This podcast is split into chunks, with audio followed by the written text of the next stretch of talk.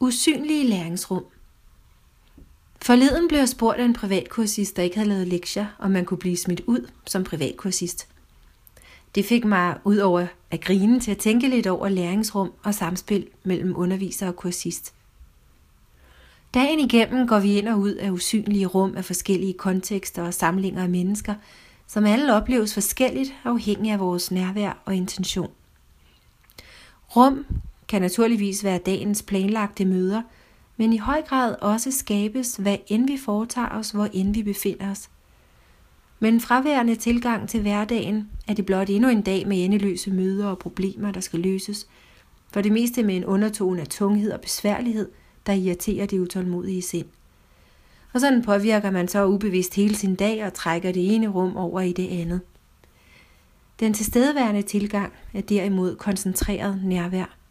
Man ankommer nærværende til det sted, man skal, med de mennesker, man skal møde. Man forbliver nærværende i det og går nærværende derfra. Man åbner og lukker bevidst, dør eller ej. Et bevidst rum er at dele nærvær. Læringsrummet, hvor end det er fysisk, er også et usynligt rum, hvor underviseren opløftende holder visionen om det bedst mulige udfald for kursisten, som føler opmundring og tryghed. Ikke bare mens det står på, for dette er læringsrummets godgørende virkning, at man sendes videre ud i hverdagen med håb og glæde. Glæden over nu at kunne lidt mere, end da man kom, i håbet om, at det hele nok skal gå. Og som underviser tager jeg mig selv i efter hver kursist at have genoprettet min egen balance. Uanset hvor oprørt jeg måske var for inden, har jeg bare opdaget og dermed lært, at intet heler mig mere effektivt end at koncentrere mig 100% om at være der for en anden for andre. Og hver eneste gang er det en påmindelse om, at alt kan ske i mødet mellem mennesker, og udfaldet og min egen læring afhænger af mit nærvær.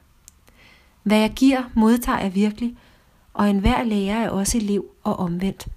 Sammen har vi skabt små eller store magiske rum, der indbyder til læring, tillid, tilgivelse, forståelse, latter.